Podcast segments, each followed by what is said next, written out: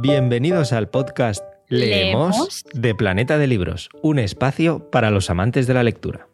Al micrófono Eduardo Martín, periodista cultural y una de las voces que os acompañan en cada episodio de este podcast junto a mi querida Mar Gallardo, periodista y atracadora de historias. Bien, estaba deseando escuchar cuál sería mi primer apodo del año. Me ha gustado, un poco Muy así pero- pero también refinado, o sea, una cosa ahí intermedia. Exacto, no, no, atracadora de historias. Pues, pues, pues sí, pues sí, total. Oye, Mar, ¿cómo has empezado el año? ¿Qué tal 2021?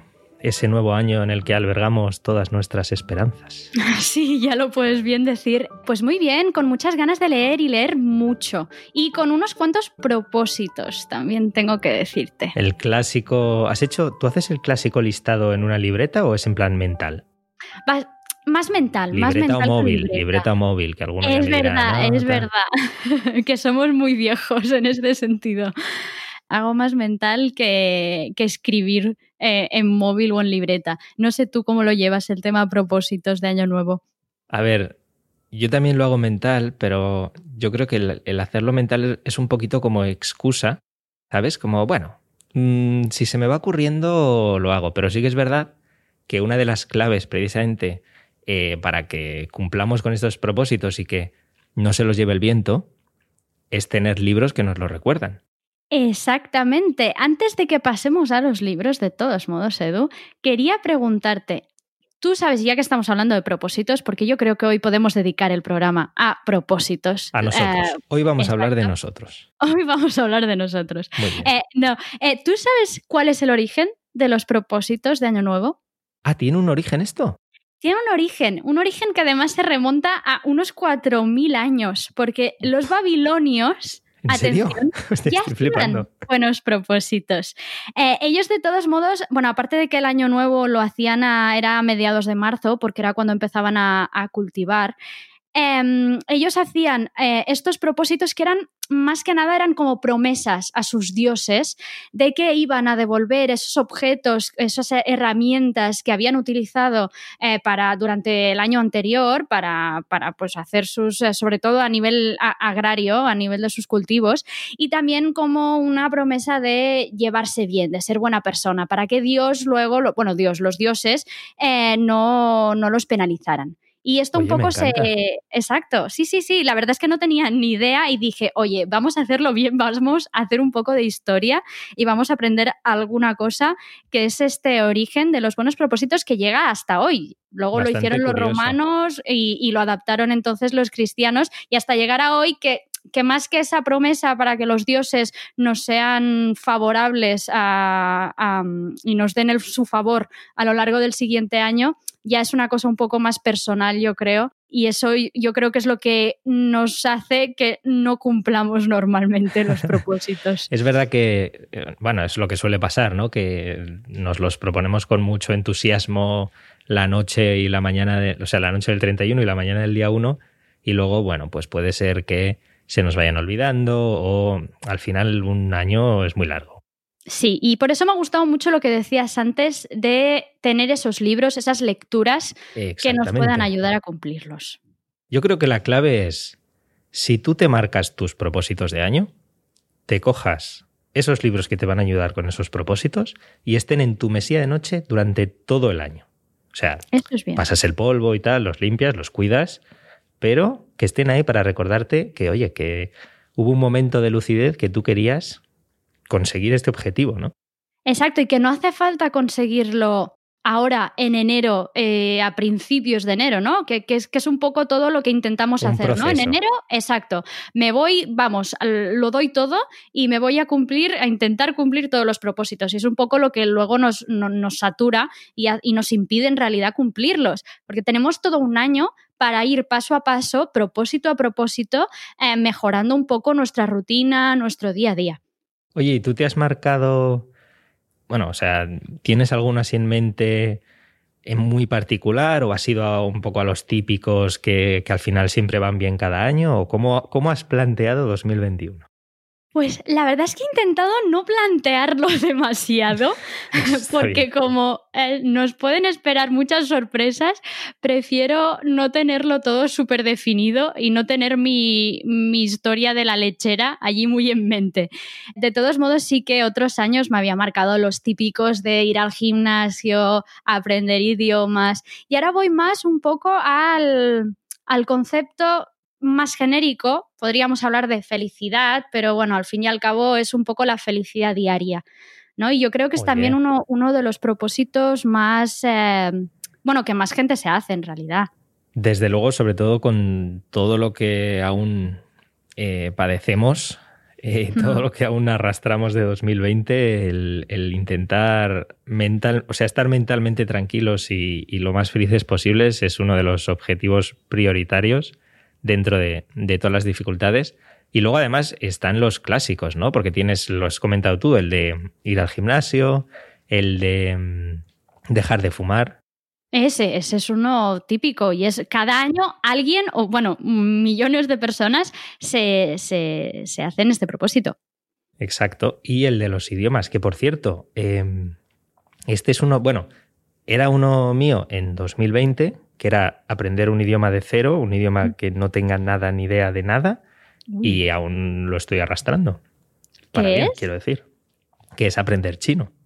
Hombre, Hombre, este es, este es complicado, ¿eh? Tú, eh, el, de, el de aprender un idioma lo has llevado como al máximo exponente, yo creo. Yo he dicho, a ver, que no tengo ni absoluta idea de nada. Pues, pues de chino. Pues avanti con ello. Y muy bien. Estoy cumpliendo, ¿eh?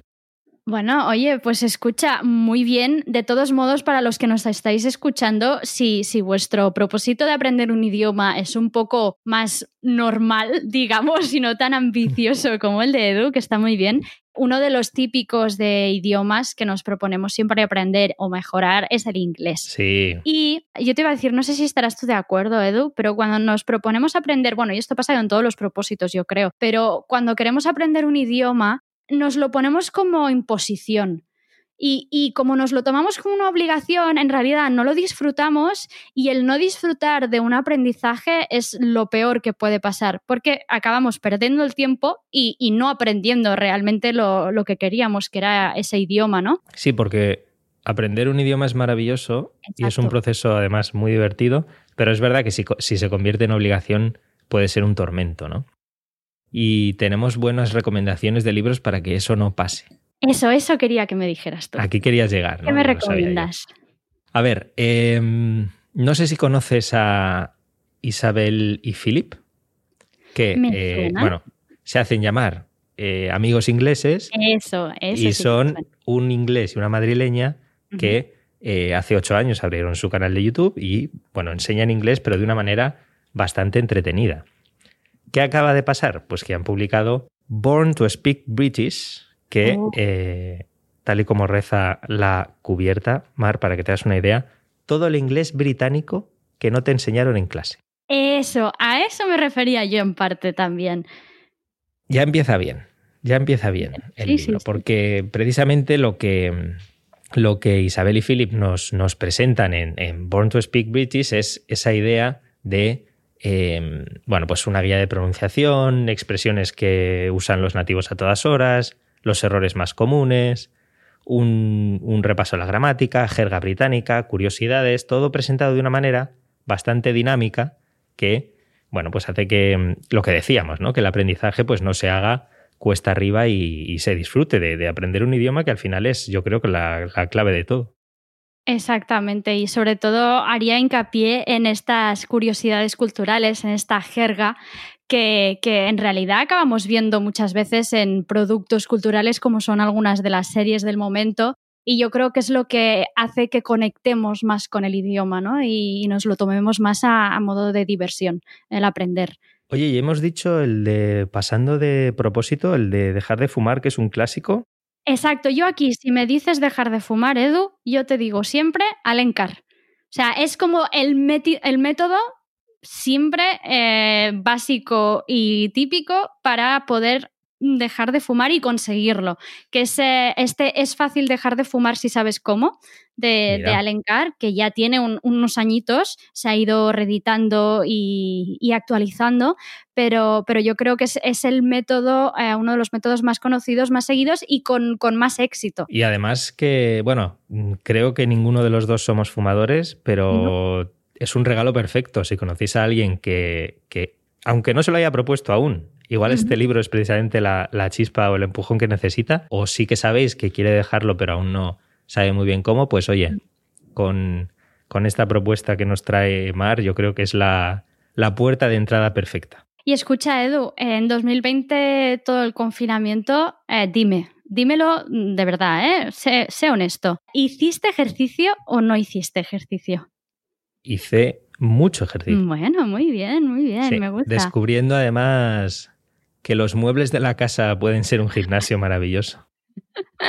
ya solo para moverlos y hacer espacio, ¿verdad? Exacto. De todos modos, si este año también te interesa continuar aprovechando y poder eh, ponerte en forma en, en casa, ¿vale? Si, si, es necesario y no puedes salir al gimnasio, hay un libro que hoy te recomiendo, que es mucho más que fitness. No sé si conoces, a, conoces a Sesc Escolar. No, pero yo creo que lo tienes muy estudiado porque antes has dicho que de propósito tenías lo, de, del gimnasio. gimnasio, exacto. Y a mí este me ha gustado mucho porque es, estamos hablando del profesor de fitness de OT y en realidad y líder del Muévete en casa, que es el programa de televisión española que, nos animaba a hacer ejercicio precisamente durante el confinamiento, ¿no? Entonces lo que ha hecho ahora Sesque Escola es recoger todas sus recomendaciones y su método de, de, ejercicio para hacer ejercicio en casa en este libro, mucho más que fitness, que nos dice que conseguiremos resultados en solo dos semanas. Lo que pasa es que nos pone unos retos muy claros, nos pone una, metodología de trabajo, unos ejercicios a seguir que, se hacen fáciles, se hacen divertidos y sobre todo nos ayudan a salir de ese bucle sofá Exacto. No, a ver, es que está muy bien proponerse ir al gimnasio, pero luego también hay que cumplir. Exacto, porque si no, no sirve de nada. Y bueno, cuando tienes a alguien como Ses Escula que decías que va marcando esas, eh, nos va marcando esos retos y esas pautas, pues es la manera también de, ir cumpliendo, de ir cumpliendo los objetivos. Oye, y hemos dicho antes que uno de los más, bueno, uno de los propósitos prioritarios, creo que de todo el mundo, para, para este año es el de ser feliz, que es para este año y para todos. Exacto, yo te diría, eh, parafraseando a Curro Cañete, de quien ya hemos hablado muchas veces, yo creo que este 2021 nos toca ser felices. Sí, yo creo que ya, ya toca a ver si, si lo conseguimos y la idea es que los libros también nos ayuden, ¿no? O sea, imagino que bueno, ya has deslizado una recomendación muy bien traída, la verdad. Por cierto. Pero, pero claro, la ristra de libros que tenemos para intentar amueblar nuestra tranquilidad eh, es larguísima. Además, creo que tienes uno muy chulo. Sí, hay uno muy chulo y además con un toque exótico que me gusta mucho. Em, lo voy a, bueno, lo voy a pronunciar mal, pero luego lo voy a pronunciar bien. Si te parece. Muy bien, me parece estupendo. Porque estoy hablando de Hige, el Hige, que me diréis, ¿qué está diciendo este hombre? Ha perdido la cabeza. El Hige, que en realidad se pronuncia Juga, perdónenme todos los daneses que nos, que nos estén escuchando porque lo estoy haciendo fatal, pero efectivamente es un término que los daneses usan para describir la sensación de bienestar basado en la calma y el cobijo de lo hogareño. Mm, me gusta lo del hogareño. Sigo. El juga es un antídoto práctico y sencillo contra el consumismo y una forma de entregarse al momento. No existe una fórmula concreta, sino que hay muchas maneras de dar al juga un papel más importante en nuestra vida. Esos momentos más de mm, manta y libro, en el sofacito, chimenea para quien lo tenga, si no se lo pone en la tele, sabes que hay en YouTube ahí en HD efecto.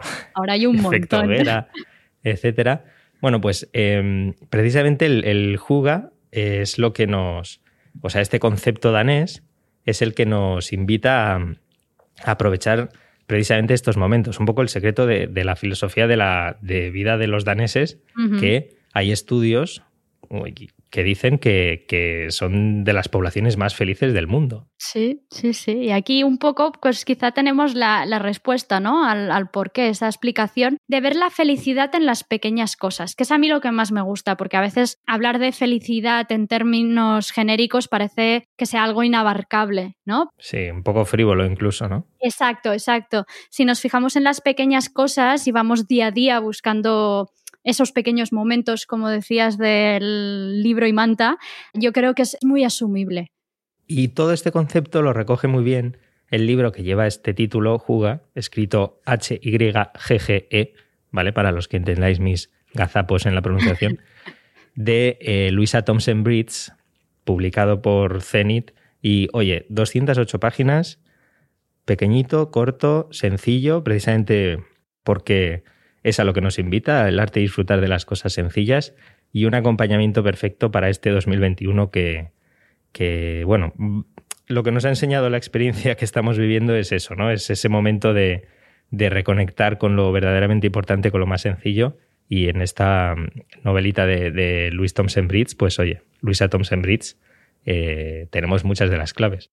Y ahora que decías, ¿no? Estos momentos, reconectar un poco con nosotros, me gustaría hablarte de, la funcionalidad que tiene aquí la creatividad y el arte. O sea, estoy hablando tanto de pintura como de danza, como de canto, todo lo que es eh, creativo, eh, el, peso imprescindible que tiene eh, para hacernos estar mejor y para alcanzar un, bienestar diario. Y en este sentido te quería proponer esta, esta lectura del libro Escúpula, que es Crea tu vida, de Mireia Sánchez. Eh, en realidad es una mezcla entre lectura y un, un cuaderno creativo, ¿no? En el que tienes toda una serie de ejercicios que poder hacer y para llegar a ese, esa superación personal un poco a la que ansiamos cuando nos hacemos propósitos de, felicidad y de estar mejor, ¿no? pero hacerlo a través del arte y de la, y de la creatividad.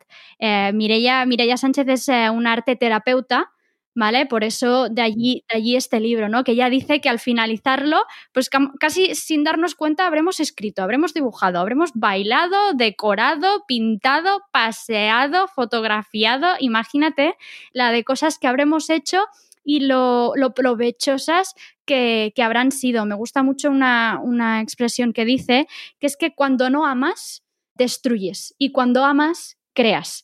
Y esa es un poco la finalidad de este libro, que es también aprender a amarnos a nosotros mismos y, a aquellas personas que, forman parte de nuestro entorno diario. Me gusta el, concepto de arte terapia. De hecho, hay una novela eh, próximamente en, Planeta, que es un libro que lo está petando en su, en su debut británico, que es Los 100 años de Lenny Margot, que ah, precisamente habla bastante de eh, la importancia del arte en, en, los momentos difíciles de la vida y, pero bueno, ya hablaremos de este libro seguramente en próximos capítulos, pero apuntemos esto, esto que comentabas, ¿no? De la importancia de, del arte con este, esta recomendación. Y siguiendo con la idea de reconectar con lo importante, que yo creo que es una de las grandes lecciones de, de este 2020, si es que podemos sacar algo positivo, acaba de publicar también en Planeta La vida tiene un plan perfecto para ti de Maud Ankawa. Es una autora francesa que, exitazo absoluto, más de 200.000 lectores. Esta es su segunda novela, que aterriza así de esta manera por primera vez en, español.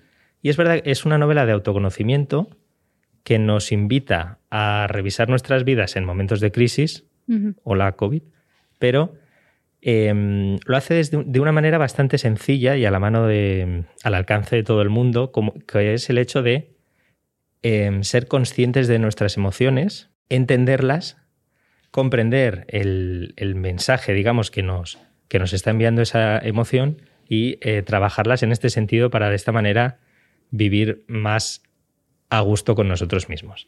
Y además es muy interesante porque ella es una, bueno, era una mujer de exitazo empresarial, con 26 años ya fundó su propia agencia de publicidad y llegó un momento por un problema también, por una enfermedad de corazón, en el que petó y eh, tuvo que hacer un, bueno, tuvo que hacer, decidió hacer un viaje al Himalaya, ella sola con su Serpa guía, y, y, precisamente le sirvió para eso, ¿no? Para reconectar y ver lo que era realmente importante en, en, su vida. Y aquí nos cuenta una historia de ficción, pero muy basada precisamente en, en su experiencia. Pues me recuerda un poco el, el, caso que, que decías al caso de Ruth Nieves, que en realidad también sus libros podrían eh, estar perfectamente en, entre nuestras recomendaciones, porque Ruth Nieves también, ella era arquitecta, eh, estaba metida al 100% en, en, en su vida y en el estrés diario hasta que hizo ese clic se fue también a, a, a, viajar por el mundo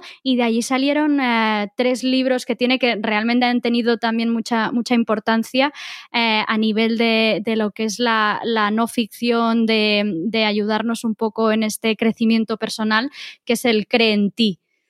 ¿no? Claro, y me, me, ha recordado mucho ahora cuando, cuando estabas explicando.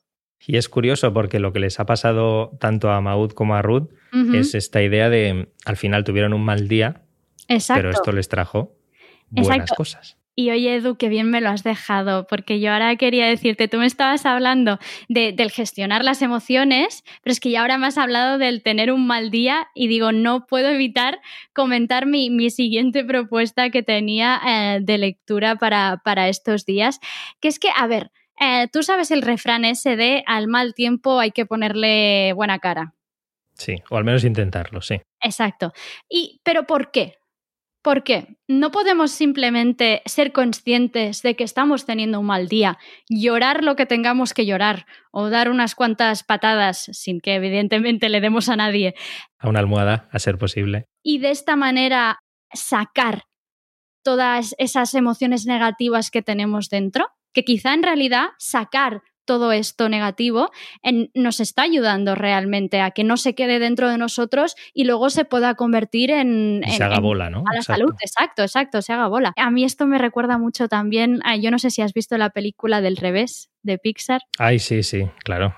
Y además la he revisitado en estas Muy navidades. Bien, me alegro un montón, porque es, eh, eh, para mí es una absoluta joya y una maravilla. Y en realidad en esta, en esta película lo que te están diciendo es la importancia que puede tener muchas veces la tristeza. Uh -huh para luego generar momentos de gran alegría. Exacto. Es que el, el, poder de esas emociones, ¿no? Que al final están por algo. Exacto, exacto, están por algo y tienen sus momentos, todas ellas. ¿no? Y esto es un poco lo que nos dice la, eh, la doctora Anabel González en su libro Lo bueno de tener un mal día. ¿no? Y es precisamente esto, si tenemos un mal día, pues pongámosle lágrimas, pongámosle tristeza y esto nos va a ayudar precisamente a reconocer y a manejar las emociones. Oye, y esto me, me lleva eh, mucho un poco a la idea, no sé si es propósito o no, aquí ya me lo, me lo puedes decir, pero el hecho de, proponernos precisamente este tipo de cosas es, eh, o uno de los primeros pasos es querernos a nosotros mismos, ¿no? Partir de ahí. Exacto, me ha gustado lo del primer paso, porque yo creo que, que, que que de verdad es esto, ¿no? Poder, poder llegar a esa felicidad ansiada de la que hablábamos, siempre yo creo que tiene que empezar por ese quererse y cuidarse más a uno mismo. Exacto, y podemos enmarcarlo en propósitos. Podemos enmarcarlo en propósitos y propósitos muy concretos que de hecho yo creo que nos ayudan realmente a, a, a conseguirlos. Por ejemplo, te voy, a, te voy a poner un ejemplo con un libro de Ana Parici, no sé si te suena, ella es una de las eh, divulgadoras y youtubers de maquillaje eh, más de referencia en, en, España. Y ella ha hecho un libro que se llama Del maquillaje a la belleza real. Entonces, tú me vas a decir, Olé. ¿qué tiene esto que ver con lo que estamos hablando? No, no, seguramente. Si lo has traído aquí sobre la mesa, es porque tiene todo el sentido, así que soy todo oídos. Pues a ver, yo te voy a contar. Maquillarse no tiene por qué, que es lo que nos dice Ana Parici, ¿no? Eh, consistir en ponerse una máscara, sino uh -huh. simplemente en, en, sacar nuestra mejor versión, pero tanto exterior como interior. Ese es un poco lo que, lo que ella refleja en este libro, ¿no? Que es utilizar el maquillaje como esa manera de, de sentirte bien contigo misma. Y sentirte bien contigo misma a veces es también con, tanto con tu exterior como con tu interior. Una manera de expresividad al final exacto, también. Exacto, exacto, sin lugar a dudas. Entonces, este, este libro del maquillaje a la belleza es una guía para vernos bien por dentro y por fuera, ¿no? que, está publicado por Zenit, yo, yo creo que, es importante y, venía mucho a colación de un poco estas lecturas que nos puedan ayudar a querernos más. Oye, y te voy a traer una, una recomendación, que es un libro que me ha llamado mucho la atención, porque a mí me gusta mucho la natación. Y, y bueno, una de las claves, digamos, de, de la técnica para, para, nadar bien, de que bueno, que te enseñan desde pequeño, es el tema de la respiración mientras nadas. sí, que es muy importante para, bueno, para, para, muchas cosas, la resistencia, etcétera, ¿no? Y, y, tener un buen ritmo, etcétera. Bueno, pues hay un libro, claro, lo que no te enseñan es la importancia de respirar fuera del agua, en nuestro día a día. Y, hay un libro que precisamente se titula Respira, viene bastante, bastante a cuento el título, pues que em, lo, publica, lo publica Planeta, es de James Nestor, y precisamente lo que nos, lo que nos dice es eh, que al final es una, es una ciencia, digamos, es un arte olvidado el hecho de, de respirar y respirar bien. Y es verdad que cuando lo lees, muchas veces, bueno, cuando lo lees te das cuenta de que muchas veces no respiramos tan bien como, como deberíamos y sobre todo los beneficios que tiene una vez que lo empiezas a hacer. Me hace mucha gracia una, una cita de Wallace Nichols que dice, si respiras necesitas leer este libro. Me gusta, pues sí. Lo cual abarca bastante gente. Eh, así que, no sé, me me ha parecido muy curioso y, oye, es algo que no... Respirar mejor, pues no me lo había planteado como propósito de 2021, pero mira, eh, James Nestor en su, en su libro nos explica cómo y la verdad es que tiene grandes beneficios si lo aplicamos bien. Pues sí, además es que tengo que decirte que desde que me enteré de este libro, empecé a, realmente a ser más consciente de esos momentos en los que parece que me esté aguantando la respiración. y, de repente digo, ostras, no estoy respirando bien, estoy o respirando por la boca o eso, ¿no? Que estoy como tensa y no estoy cogiendo bien el aire. De hecho, fíjate lo que dicen en los momentos de estrés. Casi lo primero que te dicen es... Respira. Tranqui, respira, ¿no? Sí, sí. sí. Y de hecho está relacionado esto con un montón de cosas, eh, con el pelo, por ejemplo. me acuerdo haber ido alguna vez al dermatólogo eh, para que me mirara el cuero cabelludo por, por temas de estrés y lo primero que me decía, tú durante el día, cada media hora, párate un momento y respira hondo. Ese es el primer tratamiento que te pongo. O sea, imagina la, importancia que tiene eh, la respiración en nuestro día a día. Y James Nestor, por cierto, por si no lo conocéis, eh, es periodista y escribe en un montón de medios. Escribe en Outside, Scientific American, The Atlantic 12 y el propio The New York Times. O sea que mm, si no lo tenéis controlado, buscad ahí en, en Google porque os, va, os, va, a interesar seguro. Y yo, Edu, ahora quería decirte, si, si hablamos de, quererse más a uno mismo y de cuidarse más, yo creo que una, una de las tareas pendientes que tenemos muchísimos de nosotros es el saber estar bien a solas. una tarea, una tarea complicada, ¿eh? pero muy importante. Pues sí, me, recuerda siempre, no puedo evitarlo, ¿eh? es eh, cosas de mi generación, eh, pensar en esa canción de La oreja de Van Gogh, de Soledad. Ella en el, en el estribillo decía, oh Soledad, Dime si algún no, día. No, pero no. No, ya sabía. Esto de leer una canción, o sea, cántala. No, digo. Las canciones están para cantarse. No voy a decirlo porque Edu me va a hacer cantar y no voy a cantar. Pues te dejo tararear si quieres. No, uy, peor. Yo creo que tararear se me da peor que cantar. No, pero ella dice en el estribillo: eh, Oh soledad, dime si algún día habrá entre tú y el amor buena amistad. ¿No? Y yo creo que, allí hay una reflexión eh, muy importante, tanto a nivel personal como, como en pareja, ¿no? El, saber estar a solas. Y eso creo que ya sé de qué autora nos vas a hablar. Sí, sí, pero voy a dejar que la presentes tú. Vale. Eh, dime si, si, he acertado o no, ¿eh? pero creo que vas a hablar de Silvia Congost. Sí, Silvia con Ghost y ese libro A Solas, precisamente. A Solas, exacto. Exacto, en el que nos dice que, o sea, no tener pareja en realidad no significa estar solo. aprender a estar a solas puede ser una de las mayores aventuras, un viaje fascinante que podemos tener con nosotros mismos, ¿no? En nuestro interior y que, que nos ayuda a conectar un poco con el mundo al mismo tiempo. Claro, además, eh, precisamente Silvia es, eh, está especializada en este campo, ¿no? Es, psicóloga experta en autoestima, dependencia emocional y también, por supuesto, conflictos de, de pareja, sobre todo porque ella misma ha padecido, ha sufrido una, una relación de dependencia emocional, ha entendido los riesgos y los peligros de ello y precisamente la, bueno, su labor divulgativa, su, su pasión es eh, ayudar a otras personas a, librarse de, de, algo que ha vivido ella en sus propias carnes, ¿no? Esto, exactamente, y, de hecho tiene, tiene otro libro que, que, ahora también está en edición Bucket, que es un poco lo que tú decías, ¿no? Dice, si duele, no es amor. ¿no? Que también yo creo que, que, va mucho por, por lo que decías de, de, su propia experiencia. Romper un poco con, con, ese sufrimiento que a veces nos autoimponemos. Exacto. Como si fuese cosa del destino y no, amigos y amigas. Oye, em, ¿sabes por lo que yo siento un amor profundo que nunca, nunca se me va? A ver, a ver. Por la comida. Hombre, la comida. Yo, digo, estamos tardando en hablar de comida. sí, porque creo que lo hacemos en cada podcast, pero es que merece la pena. Y además, y esto es verídico, ¿eh? en 2021 ya empecé a hacerlo un poquito en 2020 y en 2021 me he propuesto un organigrama de menús Mm. pero trabajado.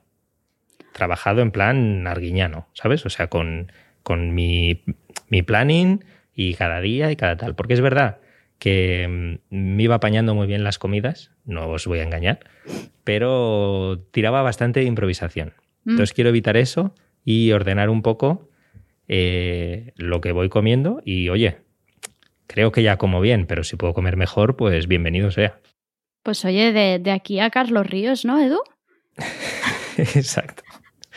igual acabo también como, como Carlos Ríos con mi propio canal y mis libros. Exacto, y libros pues presentándonos estas recetas que, que te vas a hacer a partir de ahora. De, Carlos Ríos yo creo que hemos hablado muchas veces, siempre lo tenéis allí eh, como recomendación para, para, comer bien, comer comida real. De todos modos, hoy os queremos traer algunas otras recomendaciones también por el estilo para conseguir eso precisamente que decía Edu, ¿no? Tener un poco nuestra dieta más, más controlada y, de esta manera aprender a, a comer mejor y, de manera más saludable. Y una, una, de las personas que yo creo que, mejor lo sabe hacer esto es Aitor Sánchez, con, con, sus libros Mi dieta cojea y luego Mi dieta ya no cojea que son estas guías prácticas para comer sano, pero sin complicaciones. ¿eh? Tampoco vamos aquí a hacer grandes virguerías ni a ponernos em, obligaciones, porque como lo decíamos antes, ¿no? Con las dietas y con la comida pasa mucho, pues como eso, como el aprender un idioma o el hacer más deporte, que si no nos lo ponemos como una, como una obligación, no, no vamos a, conseguir nada, ¿no? Y, y, yo creo que los libros de Aitor Sánchez lo que consiguen es precisamente esto de mostrar un poco la cara más amable ¿no? Y, detallarnos el cómo tenemos que llevar eh, esa dieta diaria para, para, comer mejor. Que por cierto, ahora tenéis una edición de Bucket con una edición limitada precisamente para estos días de buenos propósitos que, está súper bien y muy adecuada a todos los bolsillos. Qué importante eso también. De hecho, em, el hecho de comer bien tiene muchos beneficios para la salud y, y una de las cosas que me gusta que se hable eh, es porque nos permite, una buena dieta nos permite tener un envejecimiento saludable. Lo cual me parece maravilloso porque se habla mm, casi de luchar contra el envejecimiento y no de adecuarlo, ¿no? Porque al final es inevitable. Y de esto y de su relación con, una buena nutrición, con una buena comida, eh, nos habla Nicolás Romero en el libro Comer bien para estar bien que precisamente lo que propone es un, plan completo que eh, aúna nutrición y psicología para que eh, podamos encontrarnos mucho mejor precisamente a través de la, de la comida. Nicolás Romero, que es doctor y que en este comer bien para, para estar bien nos da las claves de lograr, pues, por ejemplo, el autocontrol con la alimentación y otras conductas que, pueden afectar a lo que decíamos que es ese envejecimiento saludable. Venga, voy a añadir una más porque como sé que a los dos nos gusta mucho todo este tema de la comida, voy a añadir una, recomendación más para, para cerrar, cerrar este, estos propósitos de comer mejor y saludable, que es con el libro Comer bien es fácil si sabes cómo. Porque claro, Muchas mm. veces es un muy bien, sí, comer bien, pero, pero ¿cómo lo hago, no? ¿Cómo llego a este comer bien? ¿En qué consiste, no? Exacto. Entonces, por eso me gusta mucho este libro, porque te da una serie de consejos, pautas, datos y recetas importante para, para que veas que en realidad este comer bien, este comer saludable es, es fácil, fácilmente realizable. Oye, pues ahí queda nuestro apartado comidas. Exacto. Que siempre es, es bienvenido. Hemos hablado de ser felices, de cuidarnos y querernos a nosotros mismos, de los clásicos gimnasio, idiomas y dejar de fumar. Y mm, nos queda uno importante, yo creo, Edu.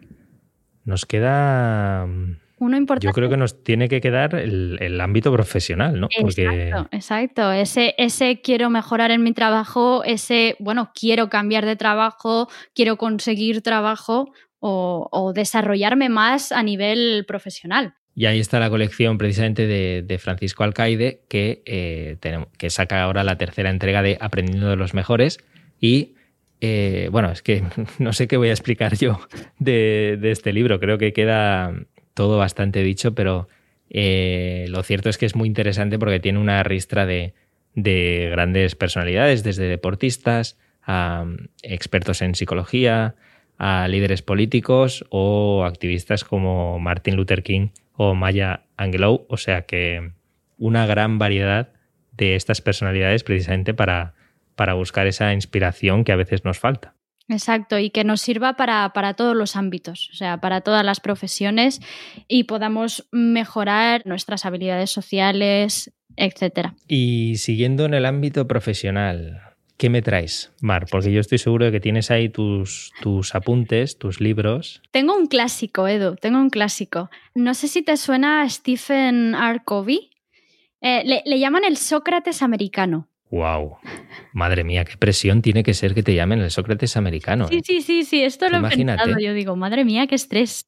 Listonazo. Y después de semejante apodo, ¿Por qué? O sea, explícanos, ¿por qué, por qué le llaman así? Porque él es el autor de uno de los eh, clásicos de, lo que es la historia del, management, que es los siete hábitos de la gente altamente efectiva.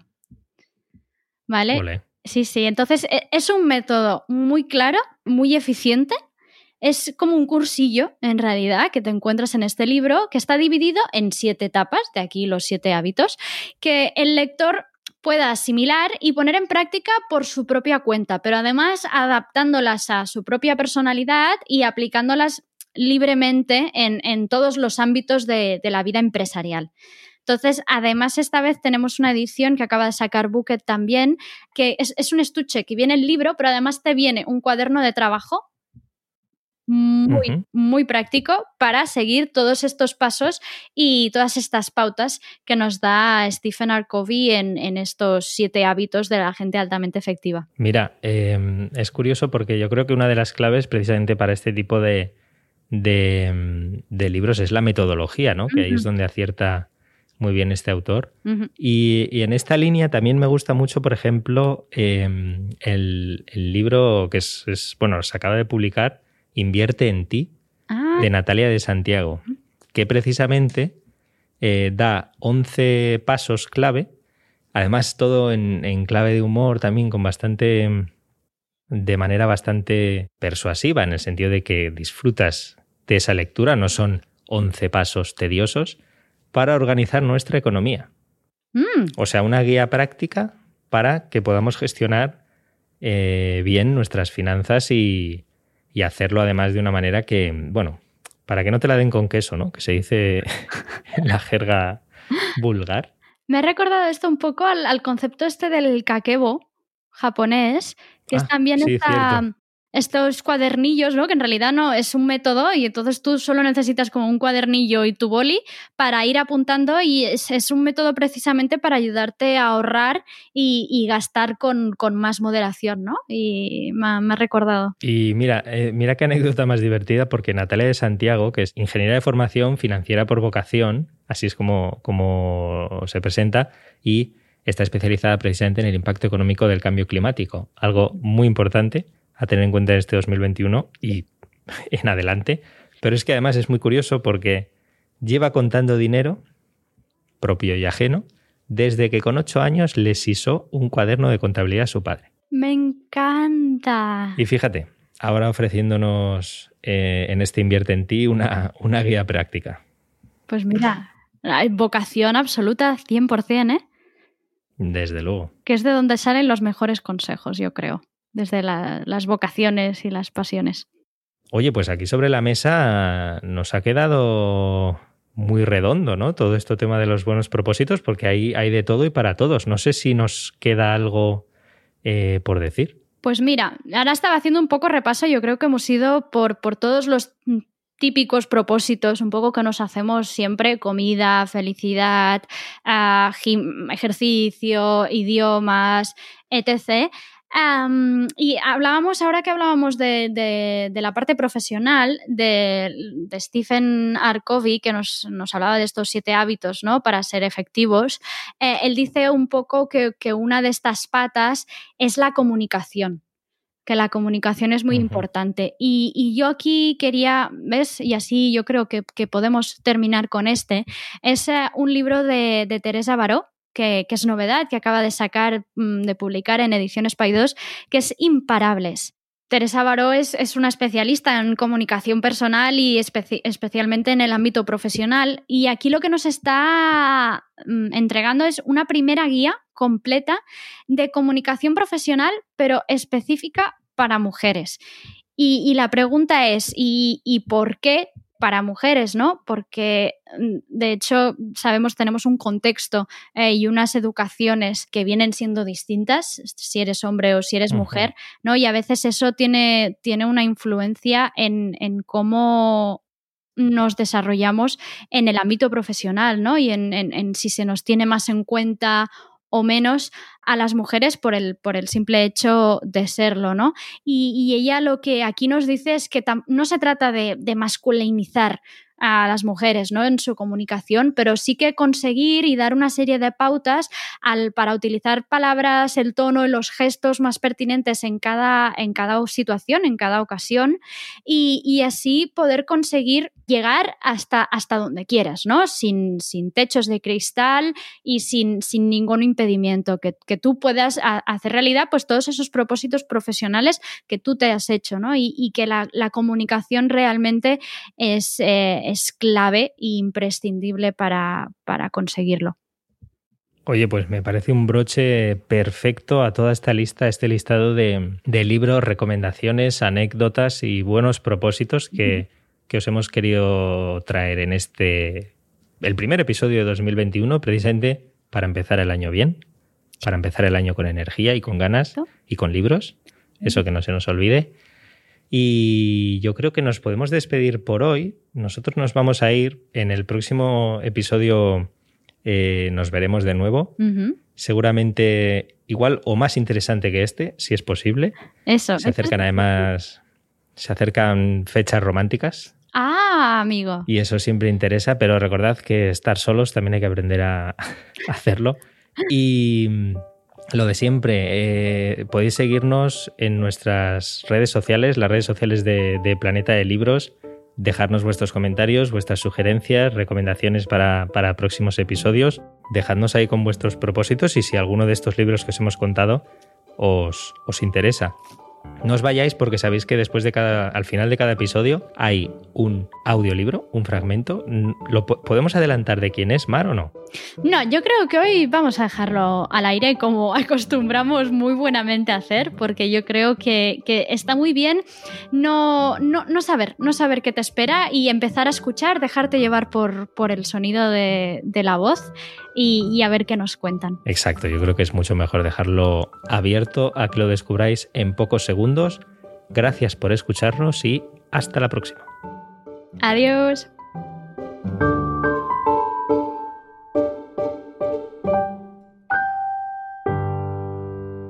Son las dos de la madrugada. Estoy tumbada en el sofá del salón y miro el baile de las llamas en la estufa. En el salón oscuro, la luz anaranjada de las farolas de la calle se cuela por la ventana. Me siento en paz. No es algo pasajero. Llevo semanas sintiéndome ligera. Nada ni nadie me espera. La pandemia cerró de un portazo todo aquello que me tenía tan ocupada trabajo, viajes, conferencias. Podría morir esta noche y tampoco habría funeral o entierro. Nadie podría despedirse de mí porque la muerte se nos lleva ahora silenciosamente. No me asusta. Siento que la vida late de otra manera, como en la naturaleza, donde la muerte es invisible y la vida renace sin alaracas. En ella todo se renueva sin ruido, llantos ni despedidas. Me siento humilde, pero también agradecida porque estoy viva. Nunca había vivido así, sin correr decidida hacia algún lugar o alguna excusa, enredada como estaba en un engranaje imparable de derechos y obligaciones. No sabía parar. Hasta ahora. Ya no cierro las puertas como antes, ya no bajo las persianas, ni miro quién cruza la calle. Vivo de una forma liviana, casi transparente. Por fin puedo quitarme el escudo, de poner las armas, quedarme desnuda. No era consciente de que lo que arrastraba a diario pesase tanto. Sé que cada momento puede ser el último, ya no importa. Cayó el telón. Se apagó la música. Mientras escribo, seres humanos altamente civilizados vuelan por encima de mi cabeza, intentando matarme. Escribía George Orwell durante la Segunda Guerra Mundial. Aquí, en el sofá y bajo la manta naranja, no es la aviación enemiga lo que nos cerca, es un virus el que nos invade, el que penetra y contagia sin distinguir culturas ni tribus. Avanza ciego, cuerpo a cuerpo, pero no solo amenaza nuestras vidas físicas, sino que cuestiona nuestra forma de vivir. ¿Qué nos espera? Esta pregunta flota en el aire, en el mundo entero, porque ¿qué pasará cuando termine el confinamiento? ¿Qué cambios sociales, económicos o medioambientales nos plantearemos? ¿Tendremos el coraje y la valentía de abordarlos? ¿Volveremos a ser y a vivir como antes? Es una interrogación enorme, imparable, y la vida nos la hace a cada uno de nosotros. Cada persona la contestará a su ritmo y a su modo, pero sin duda, a partir de ahora, muchos lucharemos por plasmar algunas de las visiones que hemos atisbado durante el confinamiento. Nada será igual.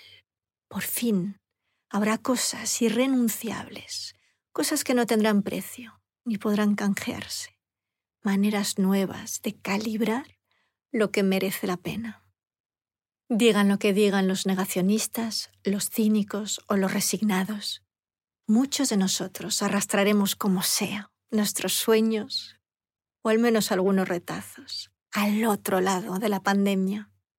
Sí, emergerá un mundo vapuleado y sometido a tensiones muy duras, pero seguramente también más justo y más humano.